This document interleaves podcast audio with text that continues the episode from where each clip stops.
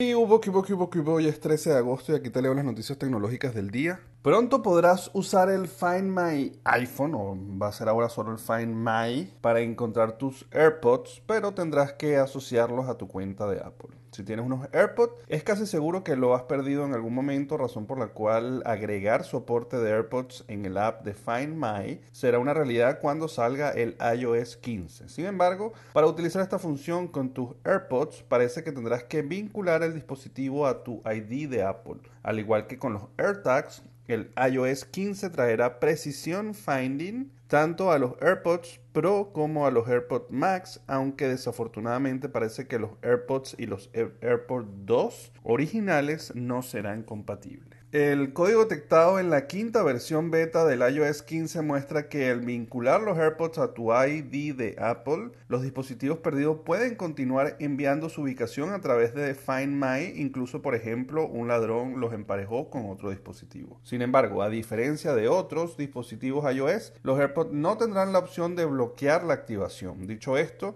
habrá una opción para desvincular dispositivos manualmente en caso de que desees regalar un par antiguo a un amigo o revenderlos en el futuro. En cualquier caso, esta actualización todavía es algo en proceso y la versión final podría terminar siendo ligeramente diferente a lo que estamos viendo actualmente en la versión beta del i o s quince. Básicamente lo que están diciendo pues es que los, los audífonos que se pierden, pues ahora los vas a poder rastrear como los AirTags, usando los iPhone de otras personas que estén alrededor. Por otro lado, los nuevos Galaxy Z Fold tres y Galaxy Z Flip tres ya están aquí. Por fin, los nuevos smartphones plegables de Samsung ya son oficiales. La compañía ha presentado el Z Fold tres y el Z Flip tres en el evento virtual Unpacked y son una mejora considerable en comparación con generaciones anteriores. Uno de los mayores cambios entre el anterior Fold y el nuevo es la resistencia al agua. Samsung ha querido dar la certeza de que el Z Fold tres es apto para usar incluso tras haberse sumergido brevemente en el agua por accidente. Otro de los mayores cambios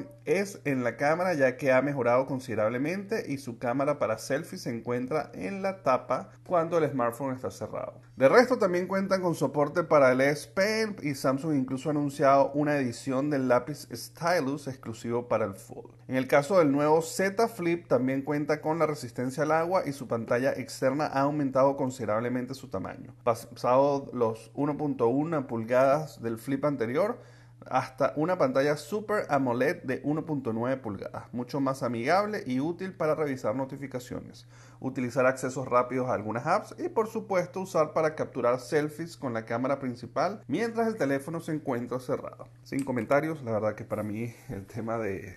Aunque soy amante de ese estilo de teléfonos plegables por el pasado, no le veo mucho sentido hoy en día pagar esas grandes fortunas para simplemente tener un teléfono plegable. Lo que sí creo que es un gran avance tecnológico y que le veremos muchos usos en el futuro es la posibilidad de tener pantallas plegables, no para teléfonos como estos, pero sí para otros usos como eh, curvaturas, por ejemplo, en alguna columna o en sitios donde probablemente el que se pliegue le va a dar una utilidad real. Bueno, señores, ya saben que me pueden conseguir en todas las redes sociales como arroba el goro circuito y que se pueden suscribir al canal de YouTube y de Spotify para que puedan recibir estas notificaciones todos los días. Nos vemos mañana.